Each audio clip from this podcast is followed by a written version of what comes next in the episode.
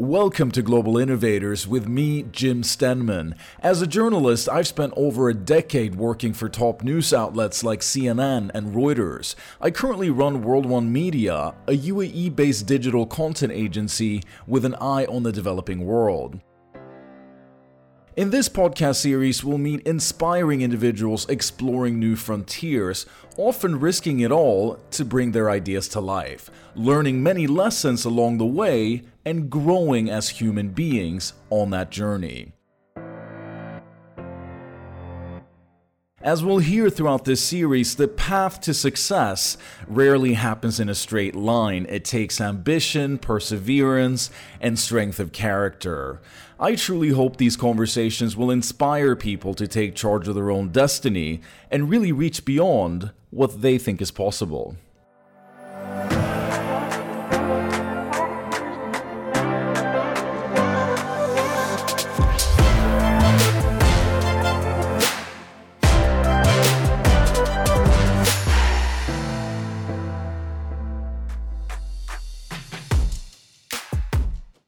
Coming up on our very first episode, Katharine Budd, co founder of Now Money, a startup that's shaking up the world of mobile payments, having been featured in Forbes as well as the Financial Times. Its digital platform, which has processed over 1 million payments, offers low paid migrants, typically excluded from traditional banking, access to basic financial services, something the company believes everyone deserves. Katharine herself cut her teeth working in UK fintech, which provided a strong breeding ground for her future entrepreneurial journey. I caught up with her during a recent trip to Saudi Arabia. So, Katharine, uh, let me ask you. You grew up in the UK, but you come from quite an international family. Your parents were born in Argentina and Belgium respectively. And I believe it's fair to say that both of them are quite high achievers. How did growing up in that kind of environment shape the person you are today? I come from a family of people that are not afraid of trying something new. And I wouldn't say that it's something that I realized was important until quite a lot later down the line. Um, my mum was the first woman to ride in the Grand National, so for people that are fans of horse racing or people that are from the UK, um, they'll be familiar with that race. It's the biggest horse race with the biggest fences in the world. She was only 21. And I've always known that growing up, that mum had done that, uh, but never really thought of it as being that big a deal because that's just like, you know, what people in our family do. They just want to do something, they just do it. Um, my dad was a was a doctor for most of my childhood and then just randomly one day just went off to retrain and became a barrister and just retrained and then did two jobs for the rest of his career. So, but it was never a, a big deal or like, look at me, I've done this thing. It was just go off, get it done, and let's just see what happens. And there are a lot of business people on both sides of the family as well that have started businesses, had them for a while, sold them, closed them, done something else. So it was just never that strange, I guess, to think about uh, either living somewhere different, which again, I'm quite an international family, so there's lots of people from lots of different countries that have moved from one to another, started businesses. So, sort of trying something new, living somewhere else, it just never really felt that daunting. Uh, so I'm really lucky that I've had some really great uh, influences from my own family and then in the payments businesses that I worked in as well. Help me understand what led you down the path of entrepreneurship, which actually gave you a reason to stay in the UAE at a time when there was an opportunity to move somewhere else. So I'm very lucky that I've spent almost my whole career in payment startups, although we didn't really know that term startup at the time. But I was part of Nectar, which is an enormous loyalty card in the UK which has around uh, 30 million users, I think. So that company went from having a handful of people to about 800 in the time that I worked there. From that, I was introduced to a company called Cardlytics, and that company was really successful as well and IPO'd um, a few years ago. And through the same network of people, I was also introduced to a role in Dubai. This is going back nearly 10 years now and that was working on credit card products, but less of a startup environment. And I loved being in Dubai, uh, had made a great circle of friends here. I had an opportunity to move on with the business that I was with before to a different region. I wasn't really ready to do that. I thought that Dubai had a lot of opportunity. So did Ian, my co founder. And we noticed that it's just very difficult to get a bank account in the Middle East.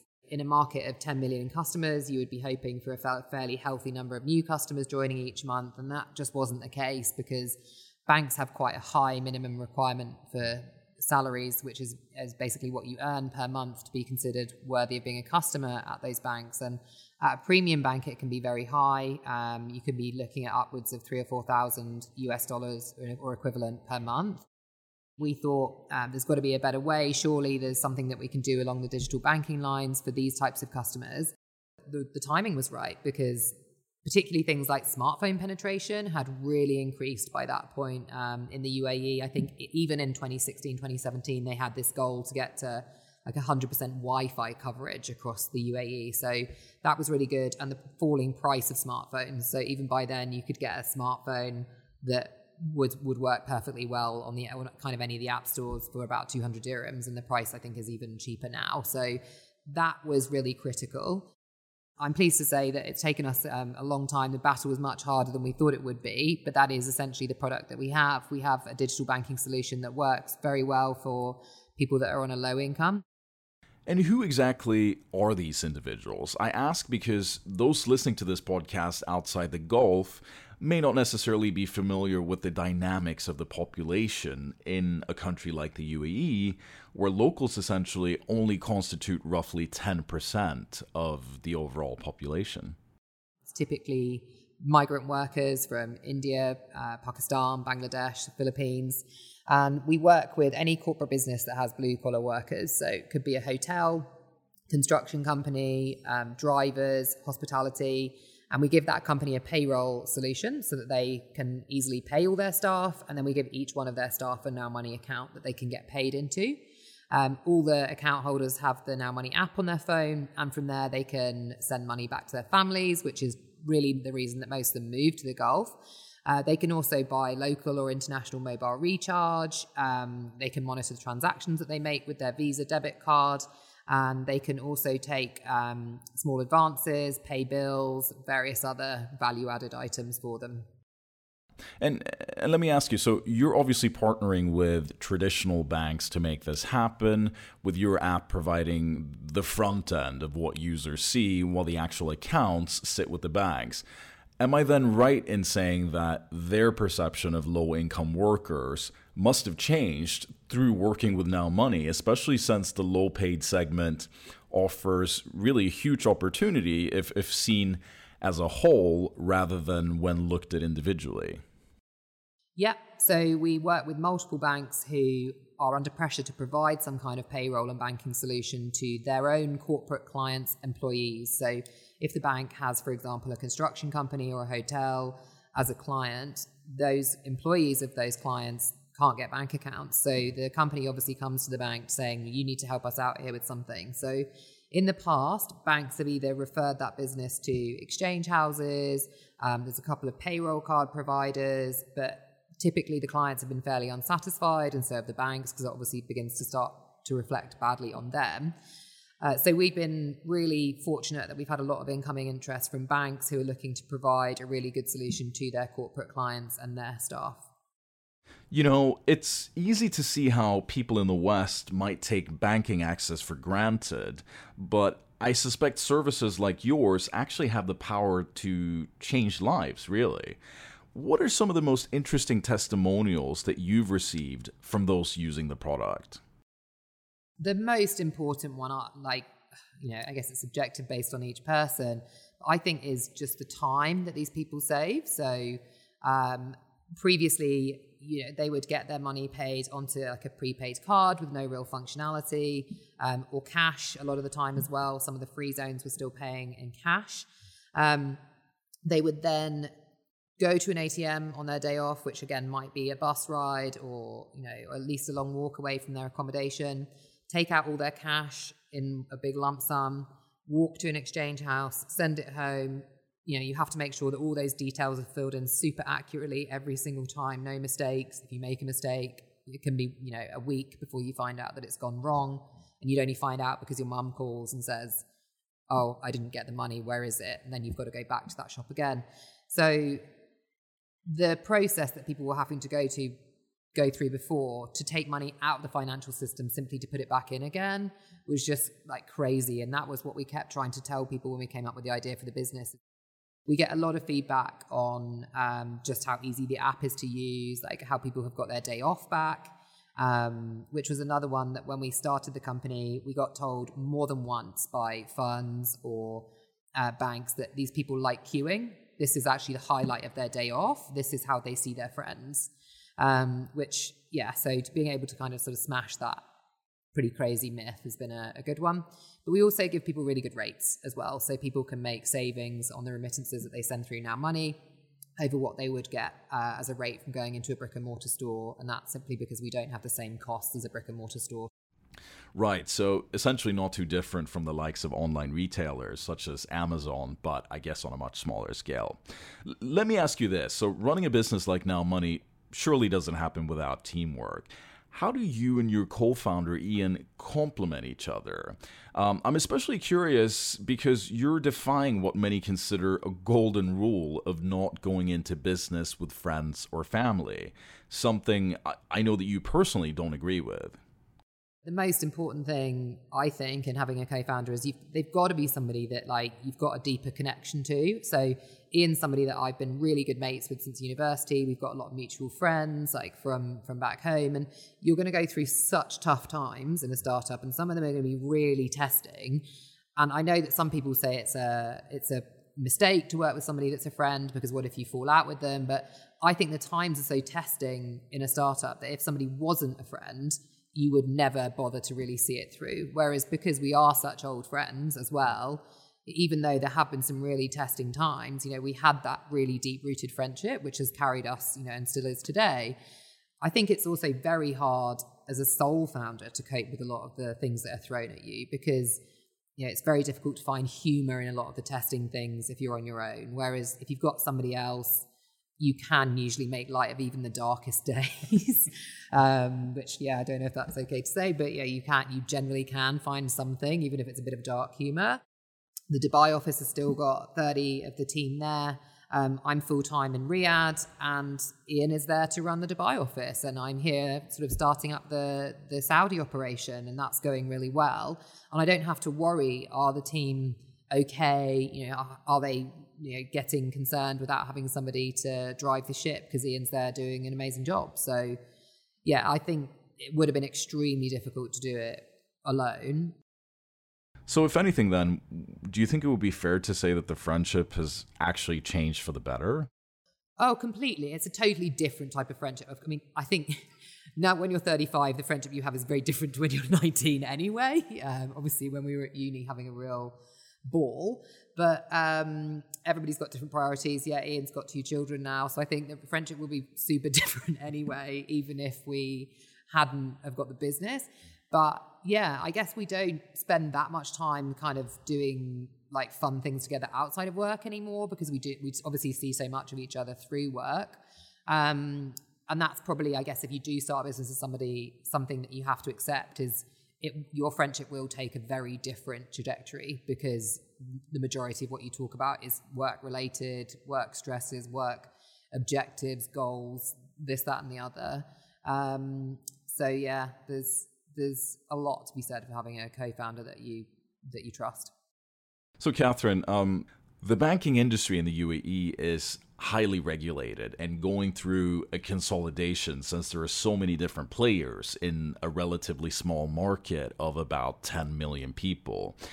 Can you reflect on the unique challenges that you faced when transitioning from employee to an actual business owner here in the Gulf? Yes, you know, there are opportunities, but that's not to say that you can start operations overnight, correct?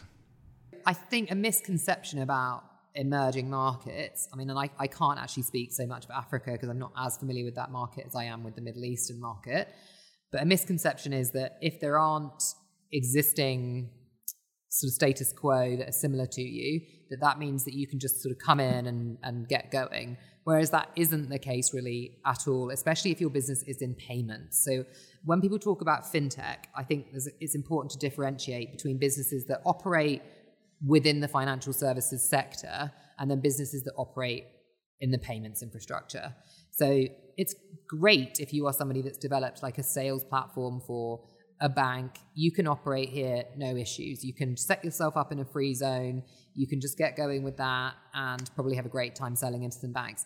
If you want to be able to support payments, so that might be receiving salaries, managing payroll, uh, providing people with cards, that's a big one then you need to make sure that you've got the right partners to be able to do that. And that means working with the big boys. So that means working with people like Visa, MasterCard, um, banks, and people like that can print your cards. And those sort of businesses are not going to work with you if you don't have a license or something that they think is acceptable and permission from the regulator to be able to operate your product. So it may feel like, oh, you could just, you know, come in here and get going and launch something. But in reality, it's it's not actually that easy to be able to get going with a product in the payments industry, especially if you want to operate on the local currency, which is AED in uh, the Arab Emirates and obviously Saudi Riyal in in Saudi. I think aside from from the regulatory stuff, which is probably no surprise for anybody op- operating in the payments industry, we've had our like fair share of um, difficult sort of people. We had we've had a difficult investor in the past. We've had um, you know the same. It's always difficult finding good people to work in the company. Uh, that's really hard to find good talent that is prepared to work really hard. Uh, which startups obviously are going to be are going to be working you pretty hard, and um, it's a fun place to work now, money. But people work hard and play hard.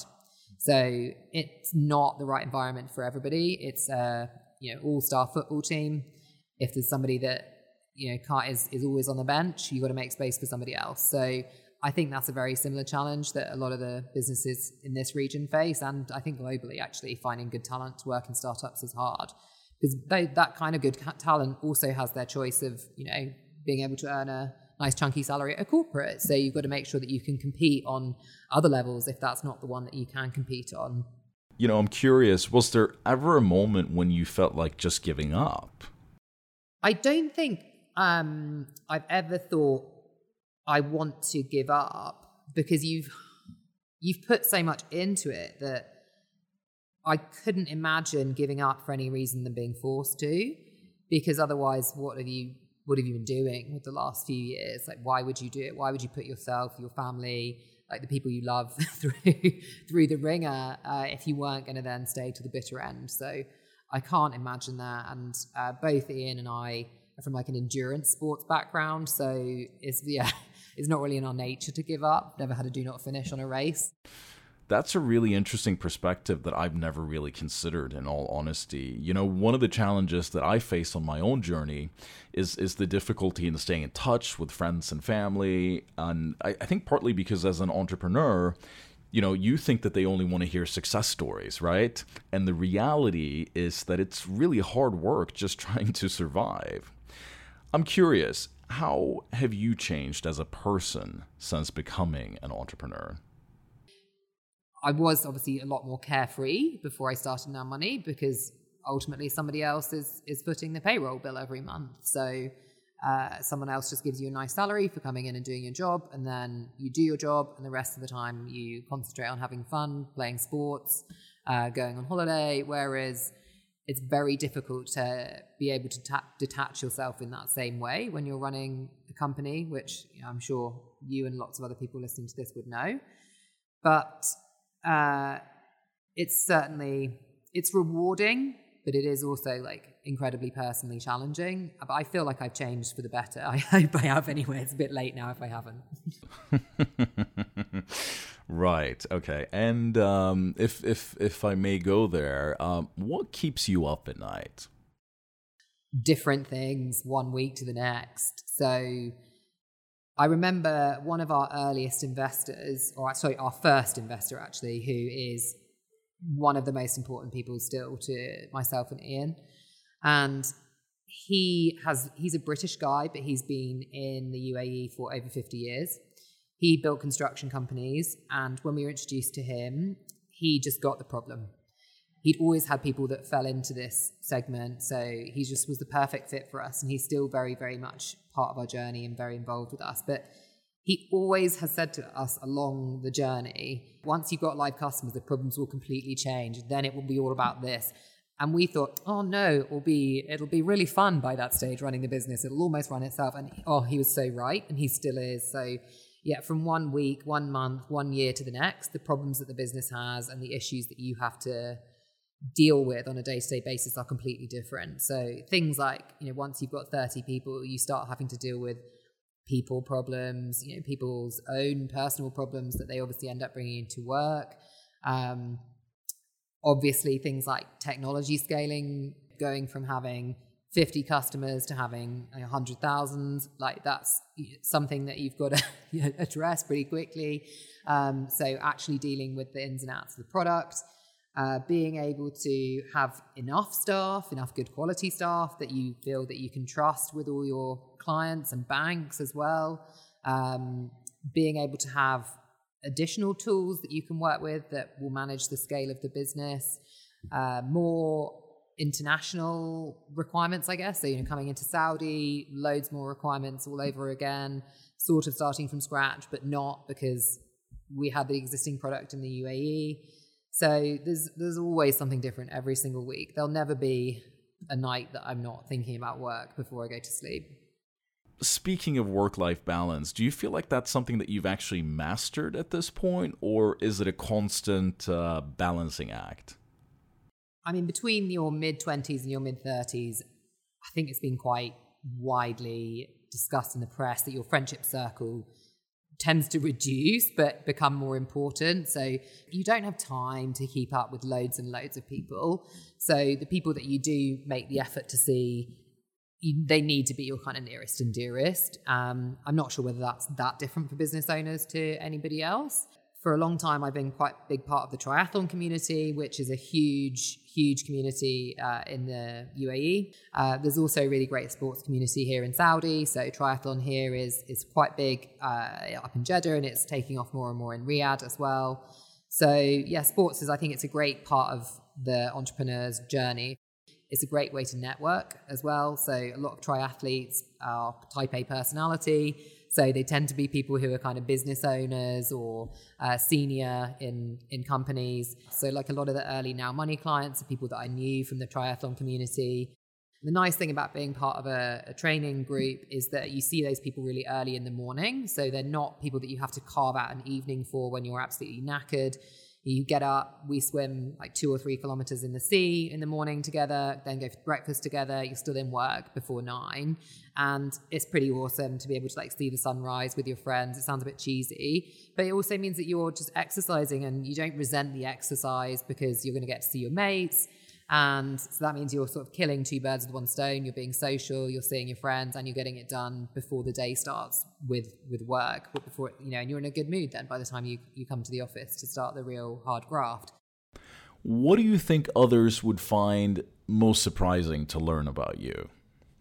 Uh, people used to find it surprising that I was a data scientist because I think I perhaps don't come across as your average data scientist, but again, perhaps people shouldn't have such uh, stereotypical views of, of women that can be behind a computer and write code. So perhaps those those views are changing. Looking into the future, then, now money is obviously expanding into Saudi, and you know perhaps you have your eyes set on other countries here in the Gulf as well. Where do you see the company and yourself ten years from now? We're very much for for now. We're a, quite a Gulf based company, so UAE and Saudi are two huge markets, but we have also got plans to enter the rest of the Gulf markets, and they are enormous. They are still seven, eight, ten billion dollar remittance markets, as well as all the other product lines that we monetize. So, Oman, Kuwait, Qatar, um, really important to us to get into all of those markets. We do also have some investors have, who've got some great opportunities in Africa. So we might be looking at those. Um, we've got some more opportunities in the South African developing countries as well. So uh, those markets, mobile money is massive for, and there's certainly big opportunities there. There's also big populations of unbanked or underbanked people in Egypt, in the Levant. Um, for those markets and for Africa, the product would need to change a bit because at the moment we are very much a remittance and um, sort of home spend play. Whereas if you're going to go into those markets, the population of unbanked people is domestic. So the people from those countries are struggling to get proper banking. So we would be less of a remittance business there and need to have some different business lines that that make sense for those people and for us. But yeah, I mean the opportunity is massive. I can't remember how many unbanked people there are globally now, but it's still absolutely enormous.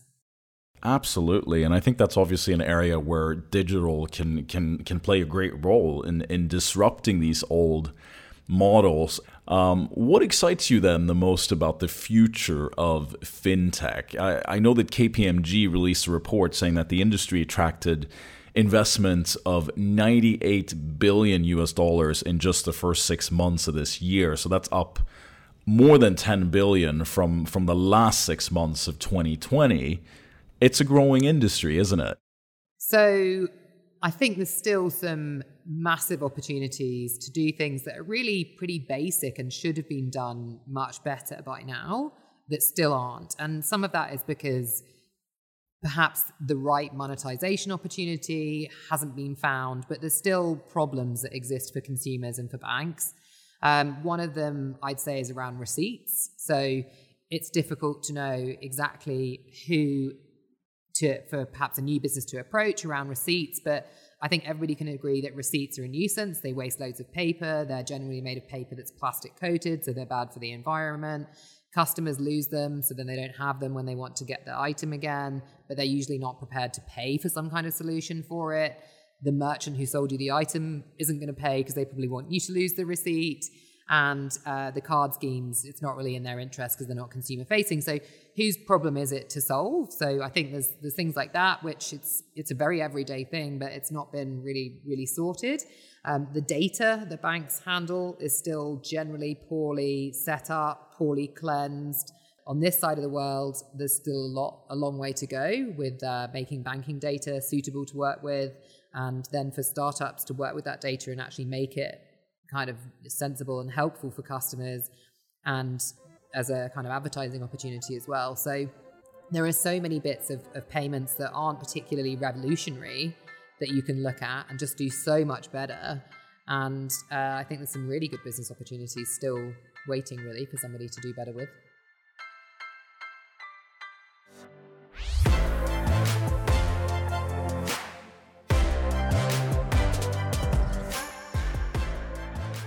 Thanks for listening to Global Innovators, brought to you by World One Media.